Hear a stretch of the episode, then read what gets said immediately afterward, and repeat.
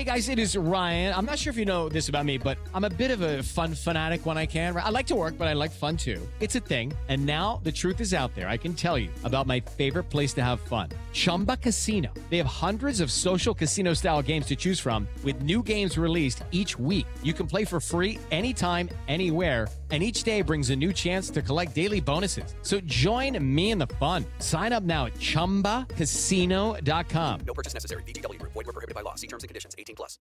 You are listening to the Next Best Picture podcast, and this is our review of Being the Ricardos. This is places for scene A. Scene A. Action. Lucy, I'm home.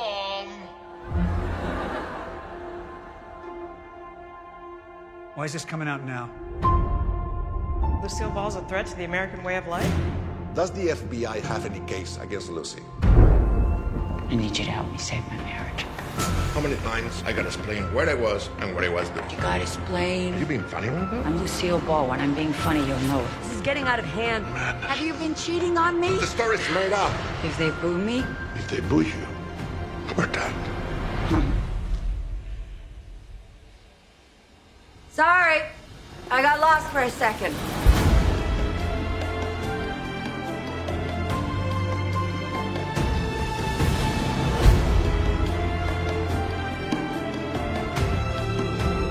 you're my hero. I care about what works. I care about what's funny. I care about you. Oh, you're scaring the shit. I was just gonna say, good show. Good show. Good show.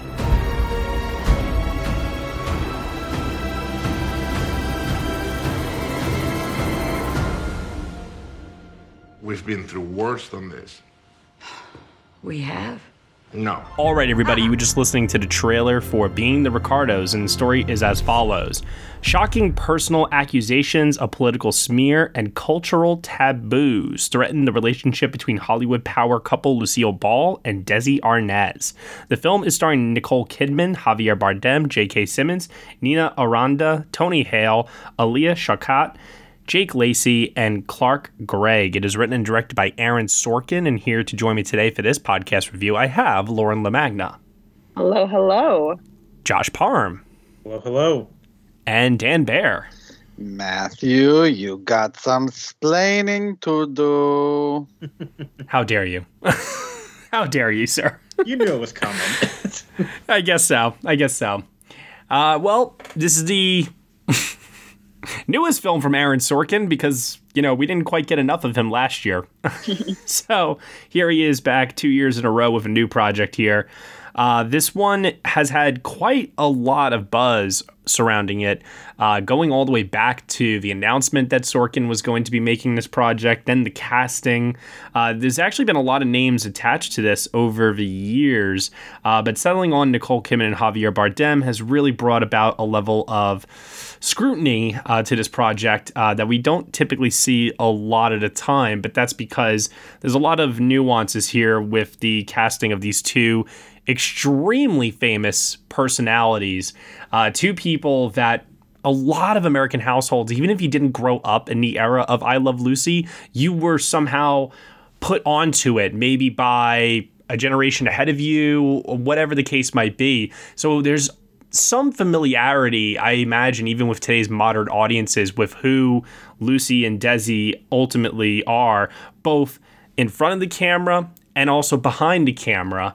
And I think that the way that Sorkin chooses to tell the story is very interesting by setting it all within a single week during a production of a particular episode of the show, utilizing flashbacks, interviews that are staged for the movie. We're going to get into all of this here in our discussion today.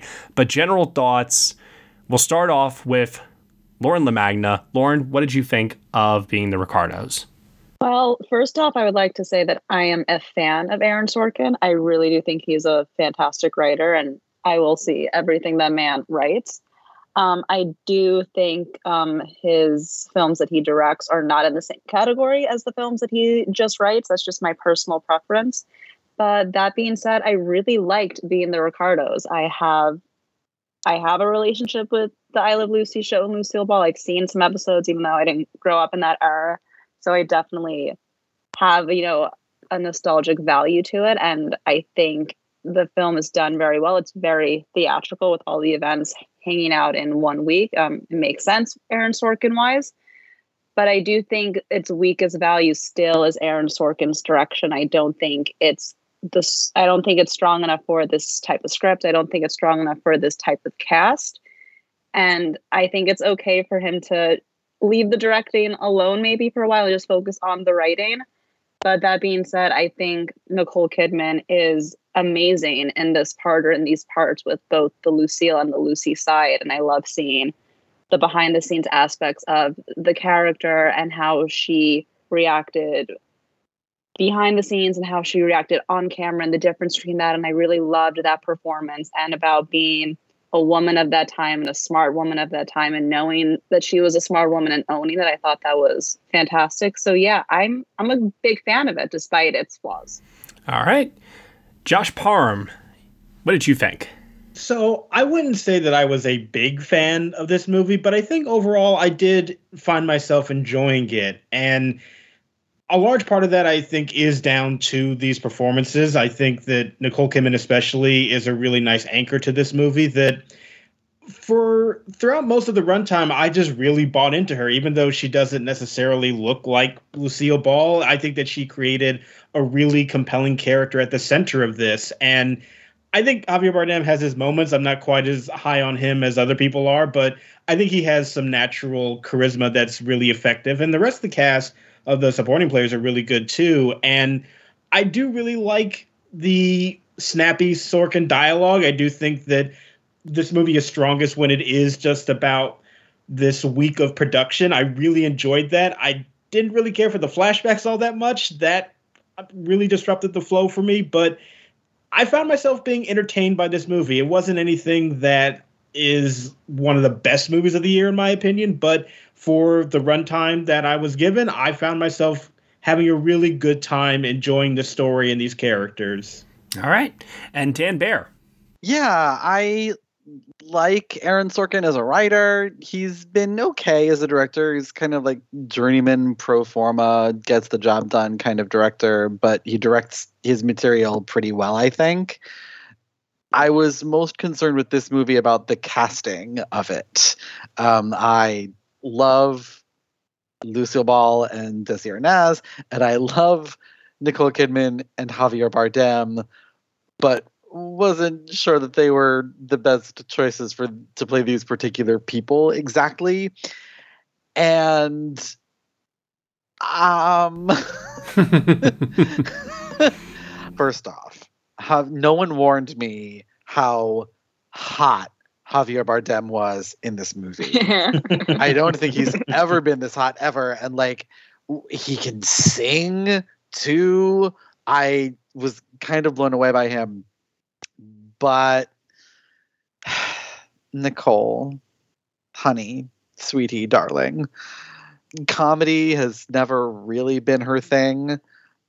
And to my jock, she actually, I thought, was better as Lucy Ricardo than she was as Lucille Ball because I felt like she was really making an attempt to become that character. As Lucille, it really just felt like, oh, well, it's another Nicole Kidman character. It's another variation of Nicole herself. I I didn't see any of the Lucille Ball that I have seen in other movies or in interviews or indeed on I Love Lucy or The Lucy Show. However, I do think it's a really good performance. Just a really good performance of someone who isn't exactly Lucille Ball. And I feel like that's pretty much my main issue with the whole thing. I really like the movie, but I feel like so much of it feels a little dubious. Um, there's a lot of futzing around with the timeline that I don't think they necessarily had to do, but like it, it kind of works. But the whole thing that I'm left thinking about in my head afterwards, even though it's an enjoyable watch, I don't think there's anything that's really wrong with it. But I left it feeling like, why? Why tell this story? Why tell the story now? Why tell it in this way? I, I'm not really sure. But it's not a bad movie by any means. All right. So, little saving grace there. I'm a big fan of Aaron Sorkin as a writer. I very much enjoy the way his characters talk. I enjoy their wit, their intelligence. I also really enjoy this world. I like seeing this behind the scenes look, especially at a creative endeavor as making a television show. So there's a lot to really appreciate here as far as I'm concerned.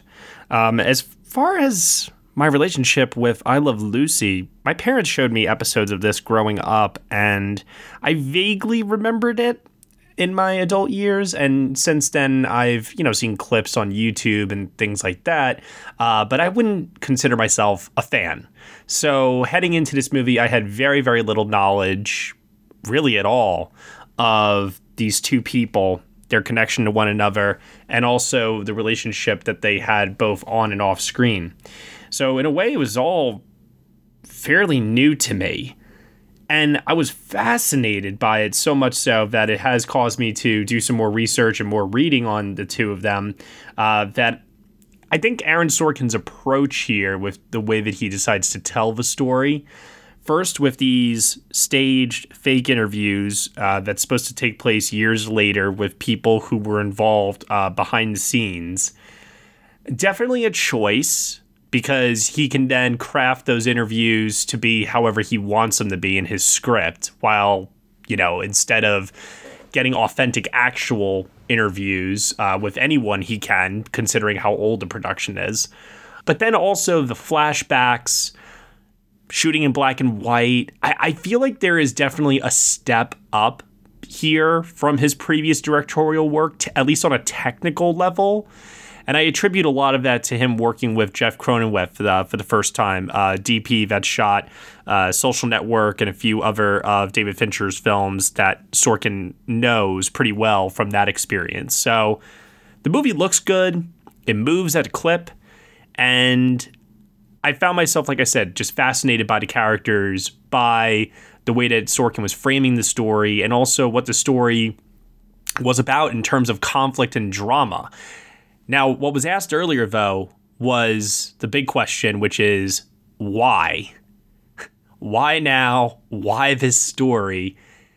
And other than showing the power dynamics between men and women, in this creative environment set during this time and trying to maybe draw some sort of a parallel to today, I really can't find an answer to this.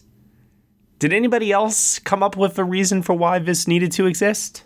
Well, I think you kind of hit it right there. I do think that this is a story that really is showing not just the power dynamics, but just the drive that's necessary to go for your pure creative vision as you are balancing that with this drama in your home life. And I think that the bones of that are things that make compelling narratives. And so for me, I think that that is what really drew me into it. I I do think that it gets lost a little bit in the flashbacks, which just really disrupted the whole momentum for me and just kind of gave me more context for stuff that I really didn't need that much more context on, to be honest. And I think that if this had been way more focused on just this week of production and what they're dealing with trying to put the show on and the communism drama that's happening, I think that would have been way better storytelling for me because every time it cut away from that, I was just sort of bored to tears by the rest of the film, to be honest. Do you think that they included the flashbacks because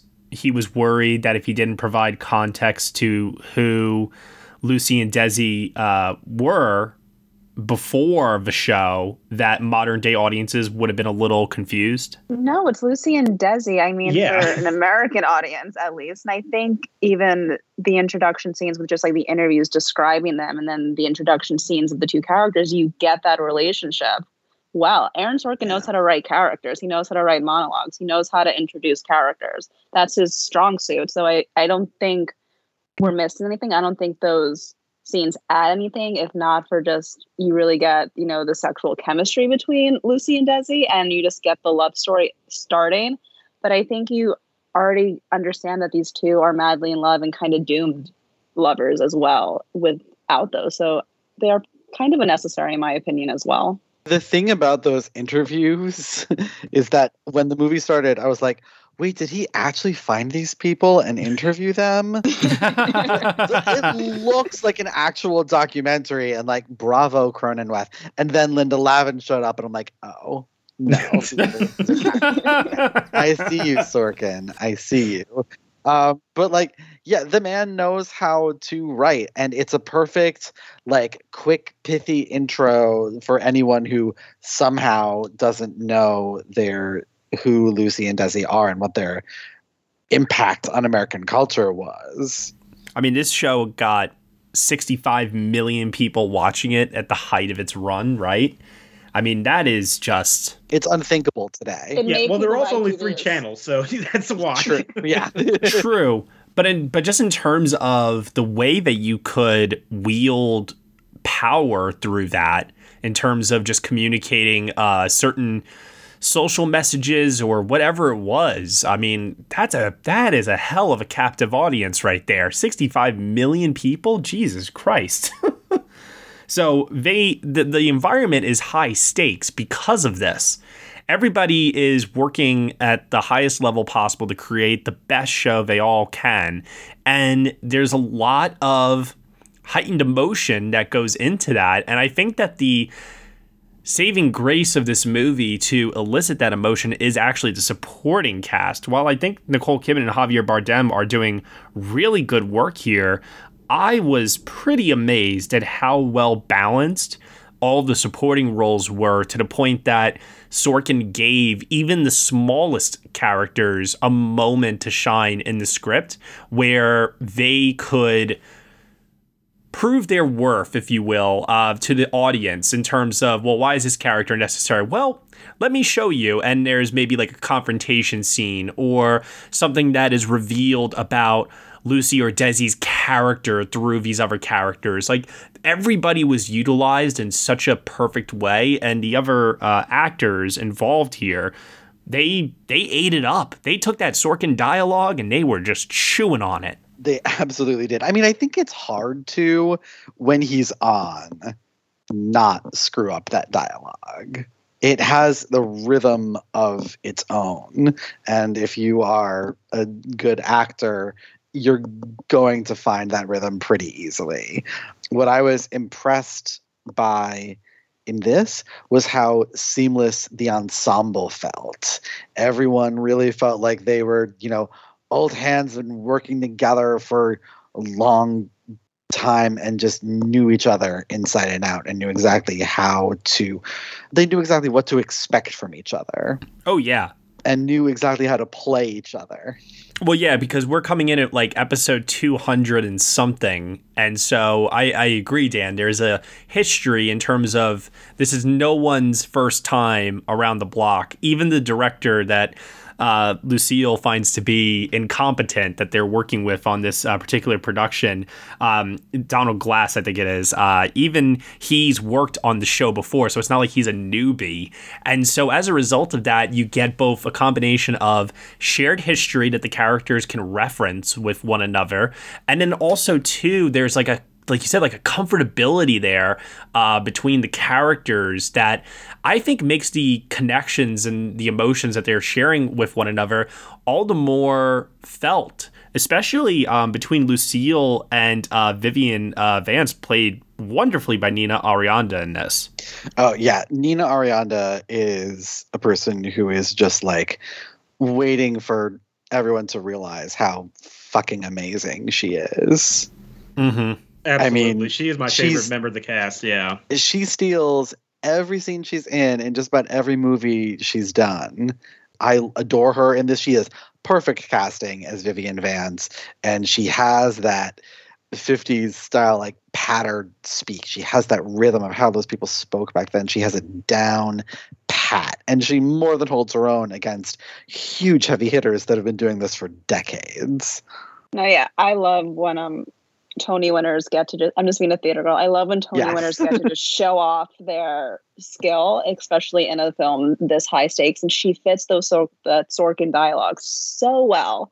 And it's amazing seeing her just bounce back and forth in scenes with you know Nicole Kidman of like that length, and it's just amazing seeing her fit again. Dan, she fits that time period so well, and she understands the dialogue, and she elevates to it and it was just so awesome seeing her yeah one of my favorite performances in this film as well and I was really impressed. Like I like shockingly so, and I don't know why because I don't think that they're a bi- you know a bad actor or anything like that. But Tony Hale as Jess Oppenheimer uh, really surprised me in this, and I like I said I don't exactly know why. Well, because I've why, always Matt. enjoyed his work. Yeah, I- it's because the the biggest roles that you know him for are on Arrested Development and Veep. That that's why. Yup. and this is not that kind. I mean, of but character. still, uh, but still, though, I maybe it's because of that dramatic uh, tension and conflict. that, Like, I don't.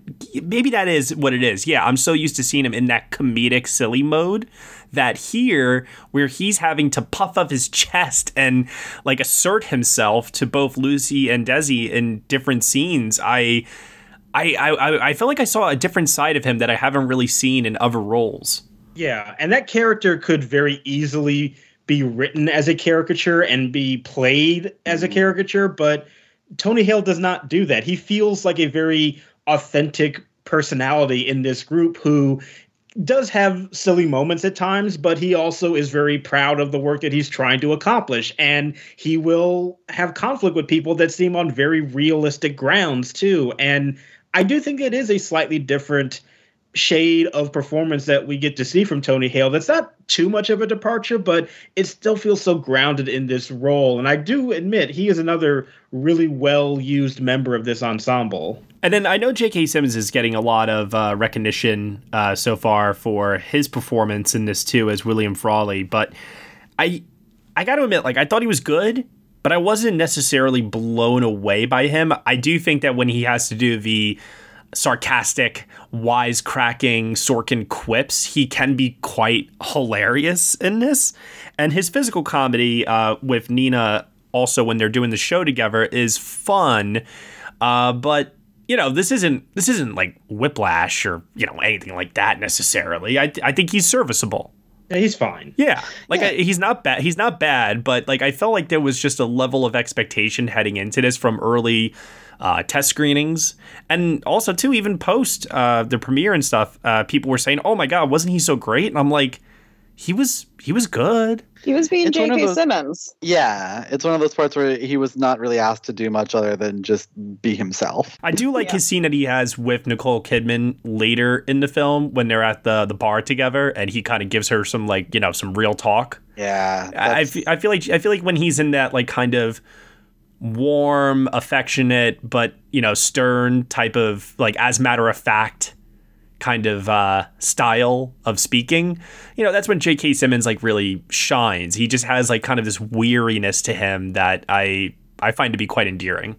Yeah, at the same time, though, I think a reason why maybe I'm not so invested with him is that it seems like all of these characters do get these sort of one off scenes with Lucille Ball, but almost all of them showcase something about like both of those characters and how their relationships are evolving and changing and, and we're mining deeper things out of it but we don't really get that with the one with J.K. Simmons. It's just more of an encouragement for Lucille Ball, but there's nothing much else really there to create some nuance with that character. And I think because of that, it's the reason why he seems like the one who's just sort of still on the surface of just being like, yeah, he's good, but there's nothing else really to that character that the movie mines out of that to be anything more interesting, I find. Yeah, I kind of agree with that. It there's there are all these like little one-off scenes as Lucille goes around and interacts with everyone, and I I, I get why they're there, but I it, it often doesn't feel like it feels like a lot of those scenes take a long time to get around to their point. Like this movie is over two hours, and it very easily I feel like could have been an hour thirty, hour forty five. Oh, and you see the way that it's edited, though. Honestly, I didn't realize it was that long. Like it moved for me throughout. I think it does. I just think that some of these scenes are really indulgent in terms of Sorkin was like just really, really into writing for these characters, and they take a while to get to the point of scenes. Okay. Hmm. Yeah, I, I mean, I, I can understand that, especially if he's doing that thing that he does where he introduces a point early in the conversation and it's like a little tiny thing and then he finds a way to bring it back around at the end to kind of like nail the punchline of the scene if you will to make it all seem like it was worth it. You know what i mean? Yeah, I get that. I think the runtime is also on the long side. It does lose me, and I'm going to chalk that up to majority of it being the flashback scenes because I don't think we need to see them fall in love if we understand that they are so madly in love already. Because this isn't really a love story; it's them falling out of love and the red scare and her pregnancy and trying to get Desi to be a producer. Like we have all of these things going on. There's a lot happening in this movie. But I understand why there is the flashbacks because there's callbacks from those scenes in the present day. Like I understand why they're in there. But it but there is, I think, just there's so much compacted into these this one week of production plus the flashbacks plus what they're trying to accomplish that it it seems like Aaron Sorkin is kind of over his head just a little bit in terms of all the hits he's trying to make. Okay. Yeah, I mean, I could, I can definitely see that for sure. I, I think what surprised me also though about all of this is that despite where I'm watching it and wondering, okay, what is the point of all of this? And despite you know what we're talking about here in terms of the structure and the way that the story is told, the thing that he nailed for me was he nailed the ending. I felt like the themes of the film, the characterization of Lucille Ball, and the arc that her character was going on from the beginning of the story to where she ends up, and encompassing the themes of what exactly is home for her, hence the name of the show. Uh, well, well, not not I love Lucy. I'm sorry. Hence the catchphrase "Lucy, I'm home." Sorry, uh, but I found that to be pretty poignant, and I thought Nicole Kidman absolutely sold the sadness of the character, uh, but also to her strength. Uh, and that was something that came across not just in these production meetings, uh, where she's trying to assert herself as an equal to Desi, who, as the you know male in this uh, male-dominated world, is seen as the one with all the power but also too just asserting herself in her relationship with him. And uh, having all of this kind of just come together at the end the way that it does i found it to be just clever heartbreaking but also pretty uplifting at the same time uh, for where just her character ends up I think the conclusion of her emotional arc, for the most part, is really well done at the end, and I think a lot of that is due to Kidman's performance. I did have a bit of like whiplash though of going from that and also an ending that sort of glorified a call from J. Edgar Hoover. That was very strange to me. like five minutes, but you know, to Kidman's credit, I think whatever moments in that finale work, I think a lot of that is down to her performance. I completely agree, and that's what I was saying. Like, it's an excellent. It's kind of like how I felt about Renee Zellweger in Judy. Like, it is a really, really good performance of a person who is not exactly the historical person that this person that they're supposed to be playing. That makes sense. I think it's her I, in that scene. I think it's the writing in that scene. I think it's the blocking in the scene and the score in that scene. I think that scene does come together really well. And I think she, I think Nicole Kidman is on fire the entire film. She never takes a break. She never exhales. She is on this train and she's at a level of 100 the entire time. And you just have to respect that. And I think it's one of her best performances, honestly. Cosign. I too would rank this up there with some of her best work. I was pretty blown away, even if it's not matching maybe people's expectations of who Lucille Ball was or who Lucille Ball was, period. Her interpretation, though, is still fascinating. I mean, I am impressed when actors can disappear and become totally different people. Um, and this idea of mimicking an, a, a person's voice, movements, mannerisms, yeah, it can be impressive. But I feel like she gets to something deeper here where she isn't trying to do a mimic performance. Instead, I feel like she's trying to bring about some very deeply layered and complex emotions, and there's a subtlety and a nuance to her performance that I really wasn't expecting, uh, considering, uh, like I said, just expectations of who Lucille Ball uh, was. And I think a lot of that does come through in the scenes where she has to be on the television show and she's acting for the camera. Uh, but privately, behind closed doors, I thought this was a very uh, nuanced and at times heartbreaking performance from her. Yeah, I have to say the scenes when she is Lucille Ball were really emotionally affecting for me. She Mm. you're absolutely right in that she made she's not really doing the mimicking of the person's voice and gestures and all that sort of thing. And that I think helps because it does sort of like it presents Lucille Ball, not the character of Lucy that we know and that we can kind of assume to be an extension of her personality. And I think that's really important for the film is like humanizing this woman. And I think mm-hmm. that Kidman is is really good at that. And like I said before, like she traces that arc throughout the movie really beautifully. But I think that Sorkin kind of he, he kind of strings her up a little by having those scenes where they're recreating the show and they do it in black and white and she was to be fair better than i was expecting at doing the lucille ball brand of overly physically exaggerated comedy but it did not feel like Lucy, even in the slightest. And when you're very obviously going for recreating something that iconic, it feels like a failure. Hello, it is Ryan, and I was on a flight the other day playing one of my favorite social spin slot games on chumbacasino.com. I looked over the person sitting next to me, and you know what they were doing? They were also playing Chumba Casino. Coincidence? I think not. Everybody's loving having fun with it. Chumba Casino is home to hundreds of casino style games that you can play for free anytime, anywhere even at 30,000 feet. So sign up now at ChumbaCasino.com to claim your free welcome bonus. That's ChumbaCasino.com and live the Chumba life. No purchase necessary. VGW Group. Void were prohibited by law. See terms and conditions. 18 plus. Coming up on 5 Minute News, I'm Anthony Davis. You might think it's partisan because maybe it's critical of one side or the other, but it's not. It's just the truth. And I think that's also something that's kind of unusual for Americans listening to the radio or to podcasts because the news landscape in the States has been so partisan for so many decades. So, five minute news is verified, truthful, independent, unbiased, and essential world news daily.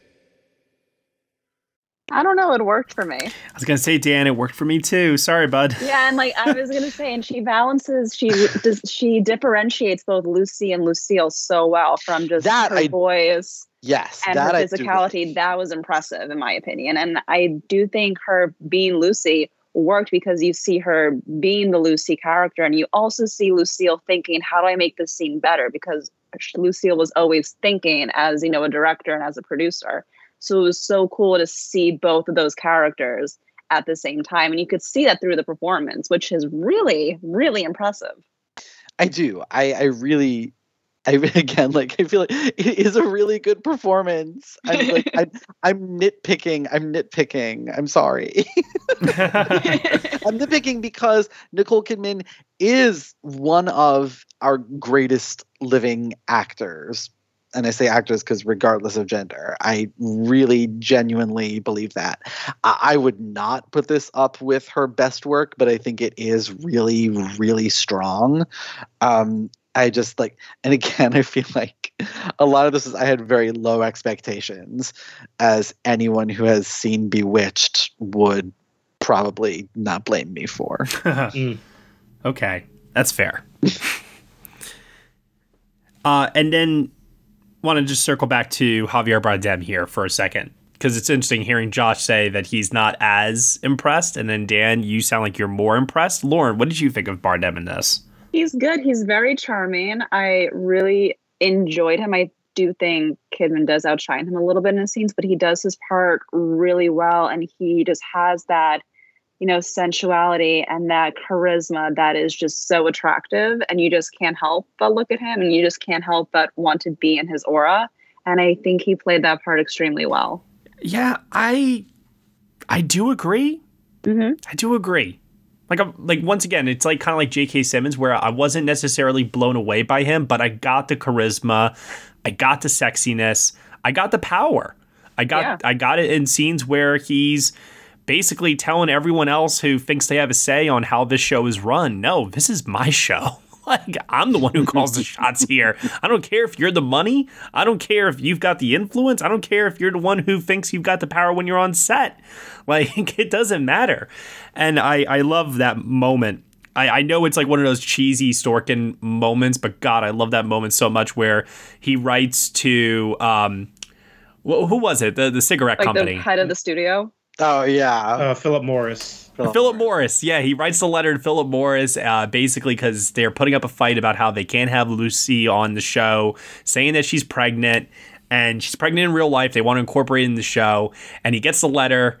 Uh, and it just says, "Don't fuck with the Cuban." Like, I thought that was It's so hilarious. It was a great moment. and the way he plays it off is just even better. Agreed. How can you not cheer? Oh, totally. Yeah.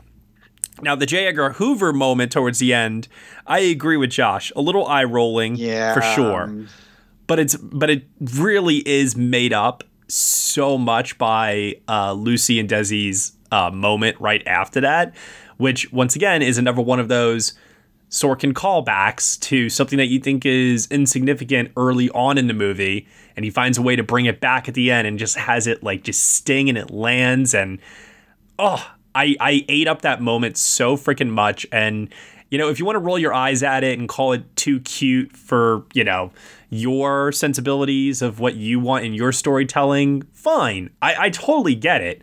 Uh, but as just far as like mainstream entertainment goes for a broad audience, it worked for me. And I, I do want to say that he definitely has moments that are very charming for me, and I do recognize that. And there are even times where I think that he is actually quite entertaining to watch.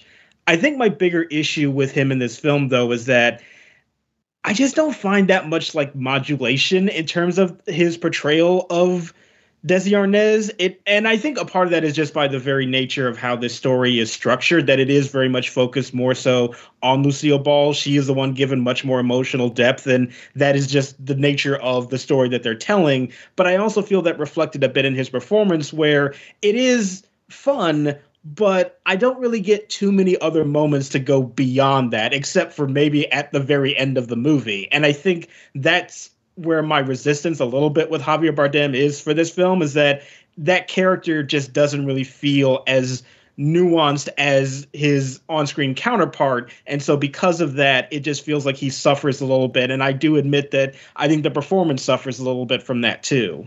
I think the thing that made him stand out to me more than Kidman did is that I can't think of another performance I've seen from him that is like this at all. The facility with language and the rat-a-tat dialogue, the I mean, the sexiness, like I've said. Um, like not that he hasn't been sexy before, but he's sexy in a way that he has not been sexy before this. The singing, he captures the physicality of Desi, I think, really well, even though he doesn't really look like him. Um, and he kind of gets close to the voice, about as close as he can, I think. The scene that I keep coming back to with him is one of the flashback scenes where um, they have just slept together and Lucy comes out wearing his shirt and he's like playing picking away at the guitar and little drunk on alcohol and you know romance and he, the look he gives her as she walks by and out onto the terrace and he kind of follows her and gets up is the look of someone who is just so besotted with the person that they're looking at. And i i, I don't know like find you a man who looks at so, at you the way he looks at her in that moment. I don't know what to tell you. Oh, I was uh, cracking up when she reveals that she has a fiance and she like picks Oh, up the phone to break things off with him because she just had this amazing night with Desi and uh, Javier Bardem's like facial reactions during that whole moment are just absolutely priceless to me. yeah. I think his facial reactions of the whole movie are he i'm used to seeing with him kind of more stoic things more along the lines of what he did in no country for old men and he has not ever been as expressive i think as he Mm. is in here Yeah, I can see that. Yeah, I can I can go with that. I think also while we're just on the subject of Javier Bardem, I do think we kind of need to talk about just his casting in Elephant general room, yeah a, a Yeah. bit, which Yeah. no like it just has made so much more interesting to me because there's a line in the movie itself that sort of calls this out. Oh, yes. And it's it is so bizarre to me that this line is in the movie, and yet you still have a Spanish actor playing a Cuban, even though they call out that criticism in the opposite direction. It's it's very weird, and I know it's a little bit outside the movie, but I do think we need to just at least bring it up a little bit because it's very strange that it is directly referenced within the text of the movie, and yet Javier Bardem is in this role. that particular moment just played so badly was genuinely shocked that that line was actually in the movie. But, and it also, I think, just kind of speaks to Sorkin's ignorance at the issue at hand. That's a lot of ignorance right there to write it in the mm-hmm. movie, though. Yeah, like he knew there was backfire and still wrote that line and had the actor say it and then kept it in the cut. And it's just like there was a lot of stages that line went through to make it there. Yeah, I agree completely. And while I've heard his argument about it, and I can kind of understand where he is coming from, I still think he's wrong. Like I like I understand why he thinks the way that he's thinking, and I understand like his reasoning behind it, like where it's coming from, but like I I fundamentally disagree. I don't know. I would buy it more if they like actually did a casting call for this part and they read a lot of Cuban actors. If they read Oscar Isaac just throwing it out there for this part, and he really thought that Javier Bardem gave the best read. But to my knowledge, that's not what happened. Yeah, it is just such. It's so much weirder though that that line is in the movie though, where they specifically say, "Don't call Desi Spanish; he's Cuban." Like it is specifically called out in the movie. So to have this other meta narrative going on with Javier Bardem's casting just makes it so bizarre. And I have to admit, yes, it's outside of the movie, but it is a bit of a point of distraction with this character and this casting. I have to be upfront and honest about that. I, I, I do have to I, like I do admit Josh that if the line wasn't in the movie, I don't know if I would be thinking about it as much, you know, because I would pro- I probably would fall into the trap that Sorkin wants me to fall into, which is, yeah, like don't ask questions, just just judge it on the performance that you see on the screen. Look at his performance, isn't his performance great? And it's like, yeah, it is, but dude, you literally wrote a freaking line into the movie that is calling out the hypocrisy of what you're doing here and I just I really don't understand it. And it got a laugh. It played to an audience that literally does not pay attention to this stuff, doesn't care about this stuff, and they laughed. You know, Lauren can Lauren can testify. Like we were in the theater together and people laughed at it, you know? Um, but gosh, I just wish that there would be some more self-awareness and accountability here.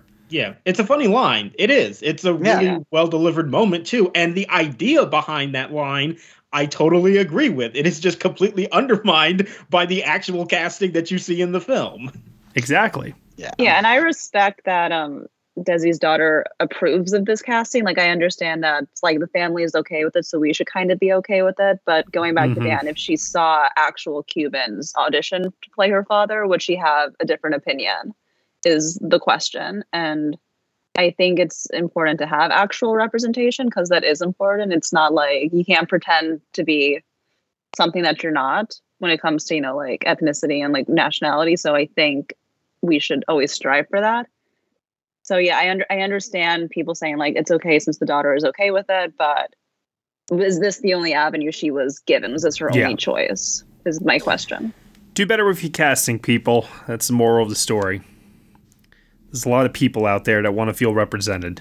And there are a lot of people who aren't getting the chance to show their stuff Right.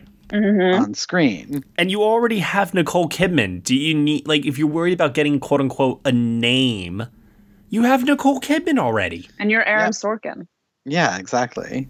So, all right. Final thoughts? Should we get to final thoughts? I think we should get to final thoughts. Let's go to final thoughts. Josh, final thoughts. Um, the only other thing that I want to mention, I just want to bring up two scenes that I will admit got me to laugh so hard at this movie. One was the scene between uh, the Philip Morris and CBS executives where they're talking about her pregnancy and they're mentioning, you know, people will think about how she got pregnant. And um, Lucille just says, "Oh, I fucked my husband," and then everybody's like, just, just rub- Yeah, yeah. No, I- Whoa, whoa, no, I whoa, hear that. It's whoa, like, whoa. perfect. I, I laughed so hard at that. That was good. What's she pregnant with? A baby. so I love that. And then the other moment that I really loved is, uh, I as I mentioned before, I'm not a big fan of the flashbacks in this movie, but I could have only used this one scene between Lucille Ball and the head of production at RKO when he tells her you should do radio. The look Oh, that she gives him yeah. and then says, "What the hell did you just say to me?" I'm died laughing. I thought that was a brilliantly executed moment and it almost made the rest of the flashbacks feel justified. Not quite. I still think they're rather useless, but that was the one time where I was like, okay, I actually do like this scene. I like the interplay between these characters and what it says about her state of mind in this moment, and it got a really big laugh out of me. I love that scene too. I really, really loved that a lot. That was like also one of the few scenes in the movie where it felt like the pacing really slowed down to sell that dramatic moment in in Kidman's performance where she's reacting to that news. So yeah, I agree. I liked everything about that uh, considerably. The the other thing that is great about that um the pregnancy scene, Josh, is knowing that the episode where it's revealed that Lucy is uh, pregnant, they couldn't even use the word pregnant. Yeah. the, the episode is titled Lucy is enceinte, which is like I think I I can't. think it's Spanish for pregnant. Jesus. It's just like they couldn't even call it Lucy is pregnant. Which is hilarious because if you did that today, everyone would know what it means. but back then, it's like no one has any idea. Gosh. Ah, jeez. The times. The times that we were living in. All right, Lauren, final thoughts. Um, can we talk about Alia Shawkat? Yes, we can.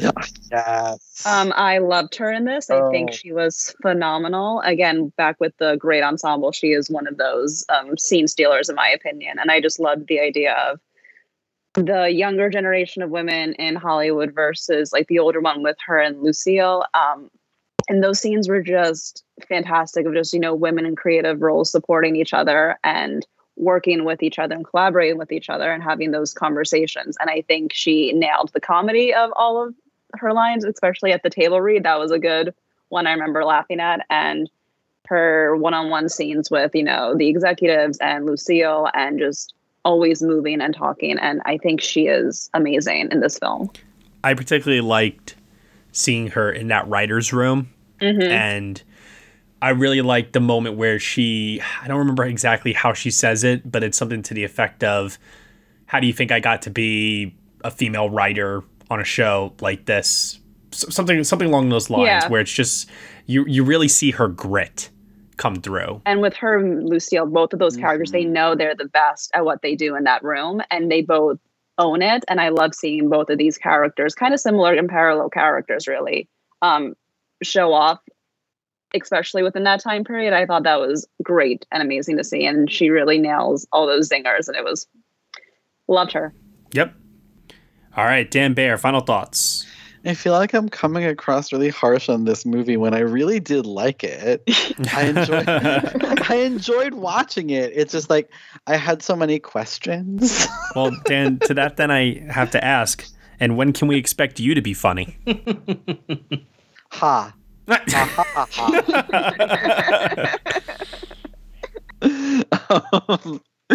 no, I I again like I love when Sorkin is working this old Hollywood milieu. I think this is like his bread and butter because it works so well with that rat-a-tat dialogue he's famous for. And every time he wants to go back to this period of Hollywood, I am all for it. Give me more of it. I love the look of the movie, the production design and the cinematography really bring old Hollywood to mind very easily, not just like in terms of the um the look of the of like Hollywood in general, but the look of the film, it feels like a classic Hollywood film in a lot of ways. And I really liked that about the look of the film. We haven't really talked much about the cinematography or other crafts in it, and they're all incredibly strong, honestly. I I think I think I would argue the strongest uh, that Sorkin has worked with yet as a director. I agree. Um, the one thing that I was not a huge fan of was the score. Daniel Pemberton is just going full throttle. See, I found it to be non-intrusive and kind of just unmemorable. Yeah, I wasn't a fan of it myself. You know what?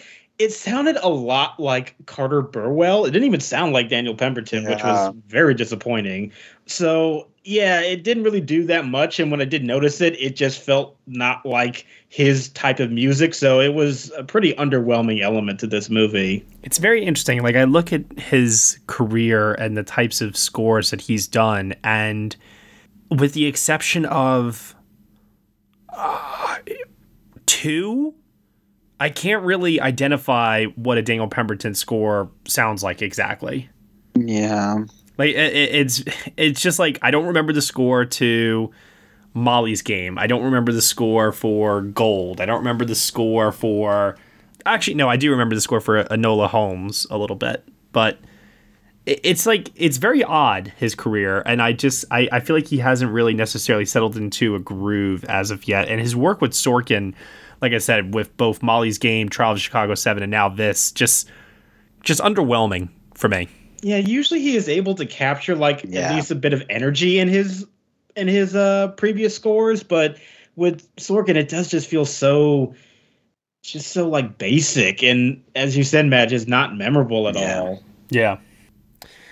Uh, for my final thoughts, the flashback uh, to when Lucy has the episode in Italy where she stomps on the grapes. I love that everyone just like makes such a big deal about like, and she stomps on grapes. That's hilarious. She stomps on grapes, people. Like, what's the whole point of this episode? It doesn't matter. She gets to stomp on grapes. And they just keep hammering that home. I and and that was the scene where I was like, okay, Nicole is doing she's doing right by Lucille in that scene. That was Mhm. really some great physical work on her part.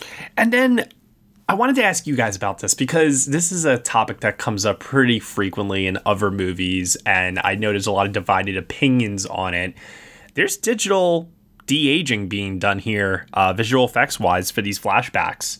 Yeah, which I did not know at first. I didn't notice. Yeah, I, I, I couldn't tell. That's my point. So, because we couldn't tell, it, it fits the definition of seamless. So, we got to kind of stand here and say that it's good and not distracting, Well, right? for the most part. I, I will say I did not know going into this movie that there was digital de aging, and for the most part, it was pretty seamless. There was a moment, I think it was at the club when yes, Desi was it's the lighting on Javier. Yeah, that was the one moment where I was like, wait a minute, there's something sort of off with this, but I didn't know. It's when he's on stage and he's singing, and that harsh uh, spotlight is on him. Yes, like I agree that that is like probably the one scene where I thought, wow, his face looks incredibly smoothed out right now. Yeah, but it was really the only time I ever really noticed it. So yeah, the I walked into this movie the first time not knowing that that was an element of this film and from apart from that one scene, it was very seamless. So good job to the effects team for that.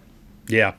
And I want to give a shout out to the production design too, because I think that while there's a lot of office rooms and not necessarily big set pieces that scream production design, uh, there is a lot of subtle work going on in there, especially on the uh, television sets. Uh, I really, really enjoyed just the overall look of the movie. And I know we mentioned Jeff Cronenweth before. He achieves like a nice, soft lighting approach to this where it's not uh, heavily based in shadow that just helps to give the movie a nice bubbly warm feeling to it throughout. And i was a little off put i remember when that trailer came out and i remember looking at it and going oh there's a lot of a lot of browns. It looks murky and kind of ugly.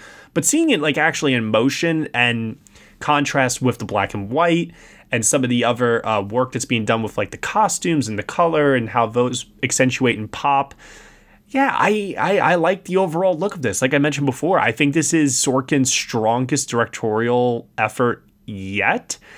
I still don't think that he is as good of a director as he is a writer by any means whatsoever. Nope. but although he has not achieved a status of auteur, you know, with a distinct visual style or anything like that, the Sorkin scripts are still the Sorkin scripts, and that is where you know he is who he is, aka it is identifiable. And a lot of times when we see other movies pop up, like I, I love this movie, uh, but something like Miss Sloane, uh, you know, and and we just say, wow, that's like really trying to be Aaron Sorkin. You know, like the guy is just like he's a brand onto himself when it comes to his writing and it's unmistakable. And that's what you live for when you're watching his movies if you are a fan. If you're not a fan, there is nothing that's going to convince you otherwise. Nothing. His characters are all the smartest people in the room and they let you know it. so if that's not your thing and you don't like that, then you're not going to get anything different here. Um, Suffice to say, I really, really enjoyed this. I was surprised by how much I enjoyed it. A few nitpicks aside, I'm giving this a pretty weak, but really, really recomm- recommended 8 out of 10. I, I, I was very, very surprised by how much I enjoyed this. Lauren?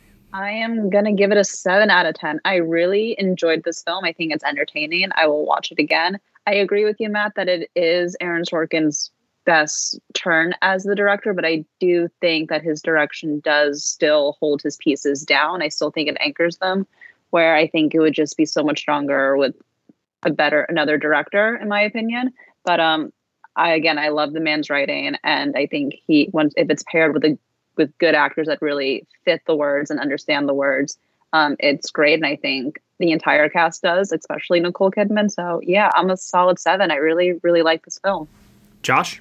I am also a 7 out of 10. I enjoyed the movie. It's not perfect, far from it. There are structural things in the story that I don't think are all that great. And I agree with Lauren that it, Sorkin's directing is the best here than it has been previously, but it's still not great to me. And I still think that his talents as a writer have not. Are, are still the better parts, and he's still not quite there as a director yet. But for still the entertainment value and for those performances in the film, I did find myself enjoying it, even if I don't think it's necessarily a great movie. Dan Bayer? So, first time I watched this, I was at a very weak eight, um, just because I felt like I really enjoyed it. Second time I watched it, it went down ever so slightly, and I am at a very, very strong seven. All right. And then, as far as awards potential goes for being the Ricardos, uh, as of this recording now, we now have Golden Globe Awards, Hollywood Critics Association Awards, and Critics' Choice Award nominations out for this movie.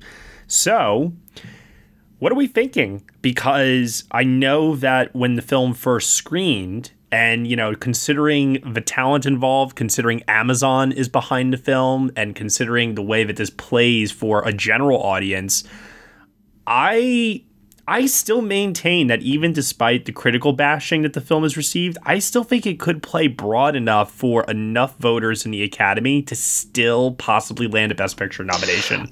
Uh, Oh, I. I, I'm not. I'm not. Listen, I'm not firm in this, and I have it extremely low. But No, I see it. I can see exactly. Like I can think see it. It's a year. It's again, yeah, it's a year of ten. Like, let's remember that there's we got to fill ten spots. This is going to play exceptionally well, especially with that older crowd, and the Academy still has a big older crowd, and I think they're gonna love this. I really do. So I do see a strong general reception is going to happen with this film. I'm interested to see what the reviews are like when they fully drop. Yeah, because I mean, the film was rotten for a little bit on Rotten Tomatoes. Now it's in the low 70s. I will be curious to see if it climbs to mid 70s or if it sinks back down into the mid 60s. Yeah, if it's, I feel like if it sinks back down, I'm gonna feel less bullish on it taking a best picture spot. I feel like this is one of like maybe five or six movies that's vying for that last spot. Yes. And I we'll see how I feel like everything else has more passionate uh response for it than this. Um like I know a lot of people who like it, and I think it's a very much a consensus pick. But I don't know that there will be a lot of people who put it as number one. You know what I mean? Mm-hmm. Totally.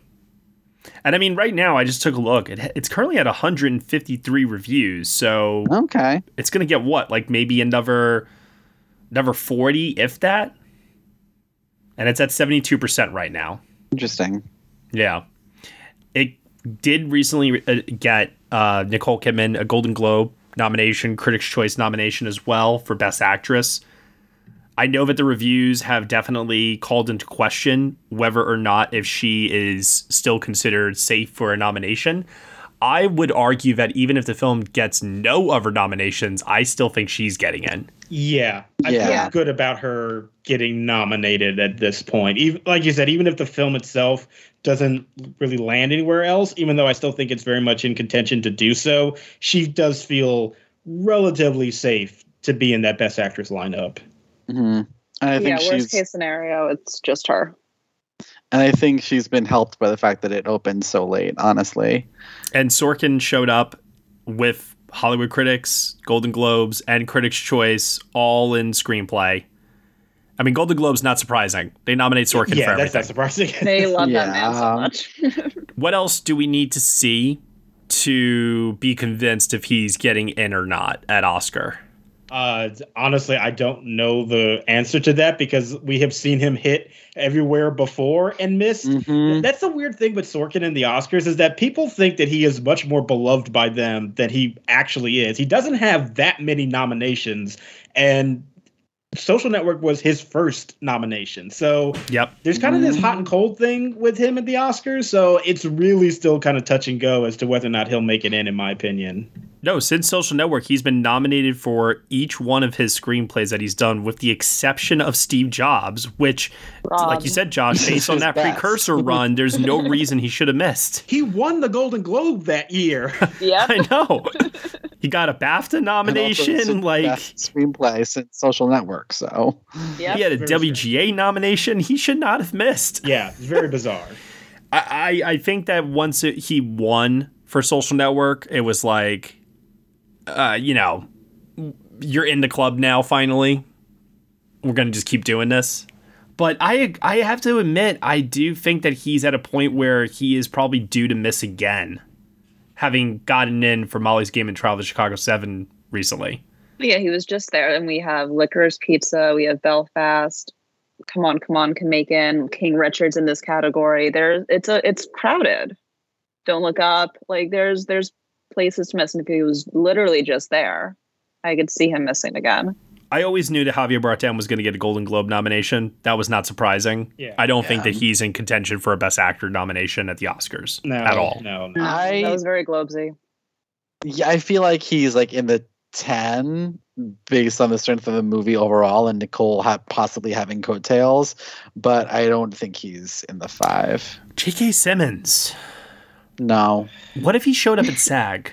Then Could see him showing up honestly at if he did yeah. then I would be like that SAG being very very weird. Okay. Like that SAG just loving J.K. Simmons. Okay.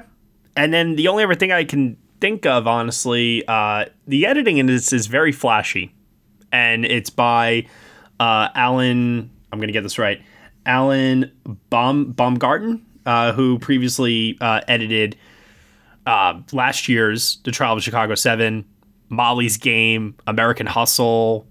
So he's got that kind of fast paced editing style that they typically like. He came close. He probably came close to winning last year, I imagine. Mm-hmm. Yeah, I think he's It's a good. contender. I, I would say. Yeah. He, it's really good editing and it has that flashiness and m- mixing the two timelines and also the fantasy sequences of the show. It it could happen. I'm hesitant about it because it doesn't seem like it's a top tier contender for best picture Right. Mm-hmm. and that usually tends to be how these things go, but Mhm. it yeah he's probably in the mix and i would say it's also in the mix for production design because that's a pretty loving recreation of the 50s studio lots Yeah. And if this Academy loves anything, it's, you know, stories about themselves. Yeah. Yeah, Them- yeah. exactly. All right. Anything else? Any other call outs? Uh, this is not happening, but I would love it if there could be a little support thrown the way of Nina Arianda because she's Yes. so good in this movie. And I know supporting actress is like so crowded right now, but man, she is she's so good. I would love it if there was just at least one mention of her performance throughout this season. yeah, It would be nice. you had your chance Yeah. cca Yeah, instead you went with J.K. Simmons. All right. Well, mm-hmm. that'll do it for our review of Being the Ricardos here on the Next Best Picture podcast. Lauren, tell everyone that's listening right now where they can find you on the internet. You guys could find me on the Twitter at Lauren LaMagna. Josh Parham, I am on Twitter at J.R. Parham. Dan Bayer, i am on twitter at dancing dan on film and you can find me at Next Best Picture. Thank you so much, everyone, for listening to the Next Best Picture podcast. We are proud to be part of the Evergreen Podcast Network, and you can subscribe to us anywhere where you subscribe to podcasts. Be sure to leave us a review on Apple Podcasts and let us know what you think of the show. We really appreciate your feedback and your support, which you can also lend on over at Patreon. For a $1 minimum a month, you'll get some exclusive podcast content from us. Thank you so much for listening, as always, and we shall see you all next time.